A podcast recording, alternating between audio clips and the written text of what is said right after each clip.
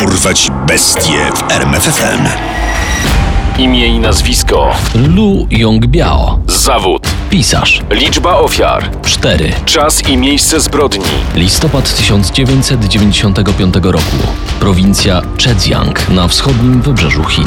Wyrok. Kara śmierci. We wstępie do swojej powieści Wstydliwy Sekret, wydanej w 2010 roku, zyskujący popularność chiński pisarz Lu Yongbiao wyjawił. Rozpocząłem już pracę nad kontynuacją. Będzie to pełen napięcia kryminał opowiadający o zachwycającej pisarce, która popełnia szereg makabrycznych morderstw, a mimo to udaje jej się wymknąć organom ścigania. Książka będzie nosić tytuł Piękna pisarka, która zabiła.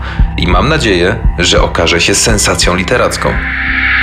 Powieść ta nigdy nie została napisana, za to sensacją stał się sam autor, który, jak się okazało, 15 lat przed napisaniem Wstydliwego Sekretu zamordował cztery osoby. Do owej zbrodni doszło w listopadzie 1995 roku.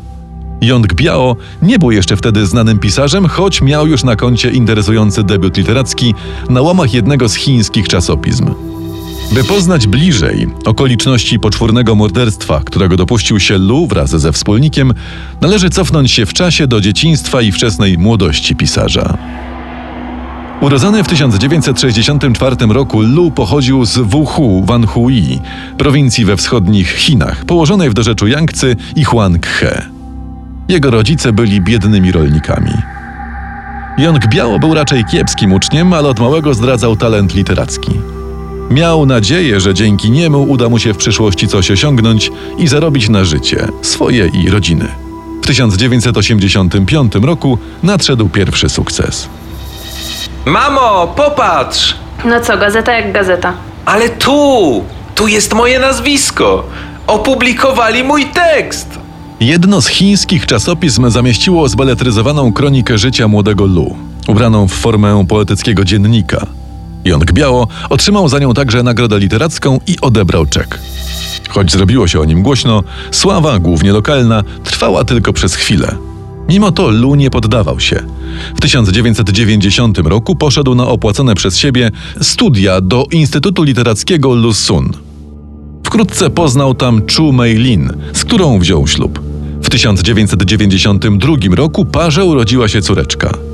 Krótko po porodzie lekarz poinformował rodziców.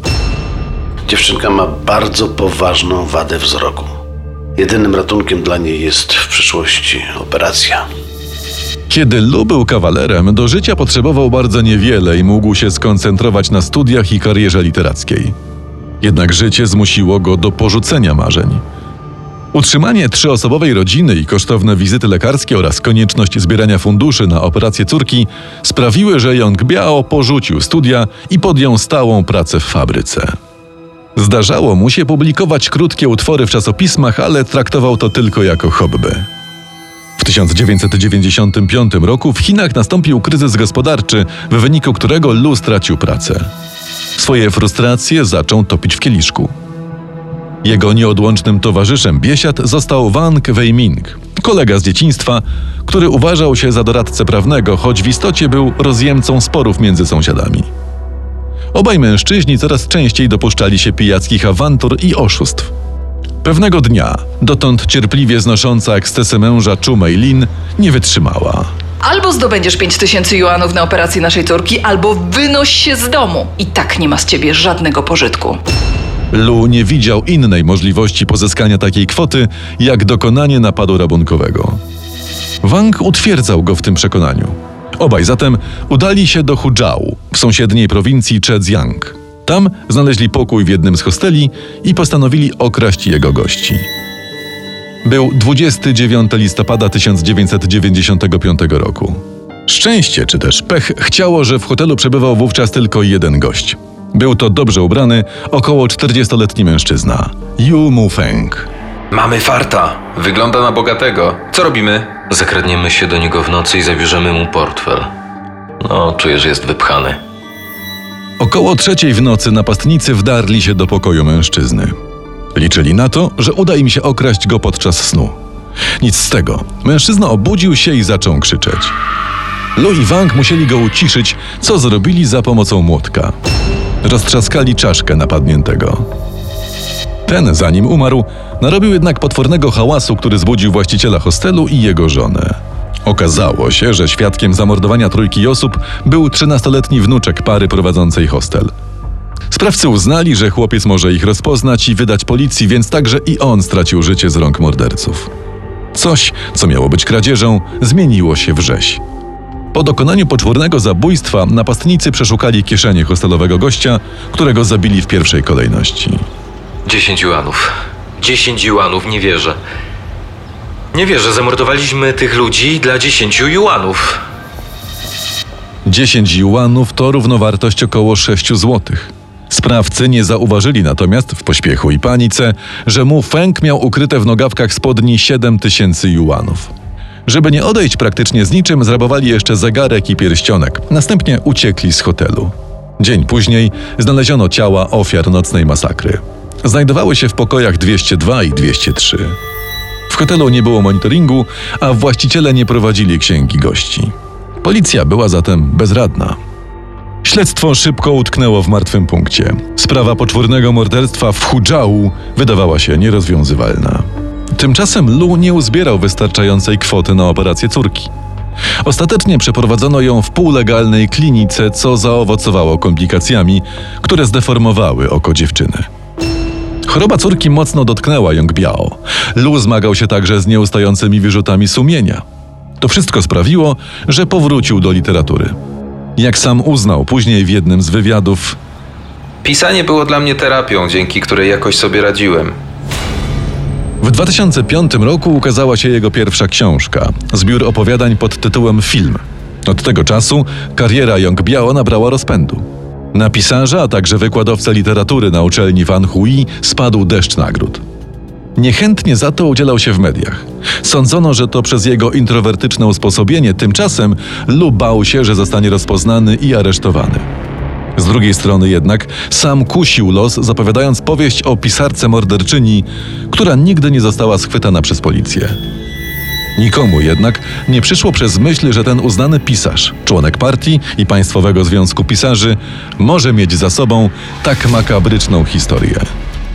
W 2014 roku na podstawie romansu historycznego jego autorstwa nakręcono 50-odcinkowy serial telewizyjny. Gdy sława Lu wciąż rosła, on sam ze sobą czuł się coraz gorzej. Nadużywał alkoholu, był nieustająco zestresowany. Z niefrasobliwego mężczyzny o wesołym usposobieniu zmienił się w odludka. Jeden z jego studentów wyznał. Miał ponurą twarz. Zawsze. Wyglądał jakby był sobą wiecznie zawiedziony. Na jednym z bankietów Jąg Biao wpadł na policjanta, co doprowadziło go niemal do histerii. W wywiadzie udzielonym chińskiej telewizji już po aresztowaniu przyznał. Te krwawe sceny, ta makabra, to wszystko wciąż mnie nawiedzało, dniem i nocą. Za to, co zrobiłem, powinienem umrzeć sto razy. Wraz z rozwojem technik dochodzeniowych, niektóre od lat nierozwiązane sprawy powróciły do kręgu zainteresowania śledczych. Tak było też z poczwórnym morderstwem dokonanym w hostelu w Huzhou. Po 22 latach od tej zbrodni, jeden z policjantów wpadł na następujący pomysł. Pobierzmy ślinę z niedopałka papierosa, który został znaleziony na miejscu morderstw i poddajmy ją testom DNA. Może będzie trafienie. Śledczy doszli do wniosku, że badani musieli pochodzić z prowincji Anhui. Przez dwa kolejne miesiące przeglądano dane ponad 60 tysięcy osób, które 22 lata wcześniej przebywały na obszarze, na którym doszło do poczwórnego morderstwa. W sierpniu 2017 roku pobrano ślinę od mieszkańców Anhui. Wśród nich był Lu Yongbiao. Po tym, jak oddał próbkę śliny, zadzwonił do dawnego towarzysza Wanga i powiedział: Stało się. Nie będę uciekał. Myślę, że powinniśmy w końcu stawić czoła losowi. Gdy policjanci przyszli do domu 53-letniego pisarza, by go aresztować, przywitał ich z ulgą na twarzy. Czekałem na ten dzień od 20 lat. W końcu mogę być wolny od duchowych tortur. W tym samym czasie aresztowano także 64-letniego Wanga Weiminga, który był prawnym przedstawicielem jednej ze spółek inwestycyjnych w Szanghaju. Opinia publiczna w Chinach była zaszokowana. Nie mniejszy szok przeżyła żona Lu. Nigdy nie przypuszczałam, że życie mojego męża kryje tak taką potworną historię. Sąd w Huzhou uznał Lu Yongbiao i Wanga Weiminga winnych napadu rabunkowego i zabójstwa pierwszego stopnia, w wyniku którego śmierć poniosły cztery osoby. Mimo, że morderstwa te zostały popełnione ponad 20 lat wcześniej, były na tyle okrutne i niosące ze sobą poważne konsekwencje, że przestępstwo to nie uległo przedawnieniu. Lu oraz jego wspólnika skazano na karę śmierci. Obaj przyznali się do winy. Lu Yong-biao złożył apelację, ale sąd drugiej instancji podtrzymał wyrok. 22 października 2019 roku popularny chiński pisarz i ceniony prawnik zostali straceni, a sprawa morderstw z hotelu w Huzhou ostatecznie dobiegła końca. Poznaj sekrety największych zbrodniarzy świata. Dorwać bestie w RMFFM.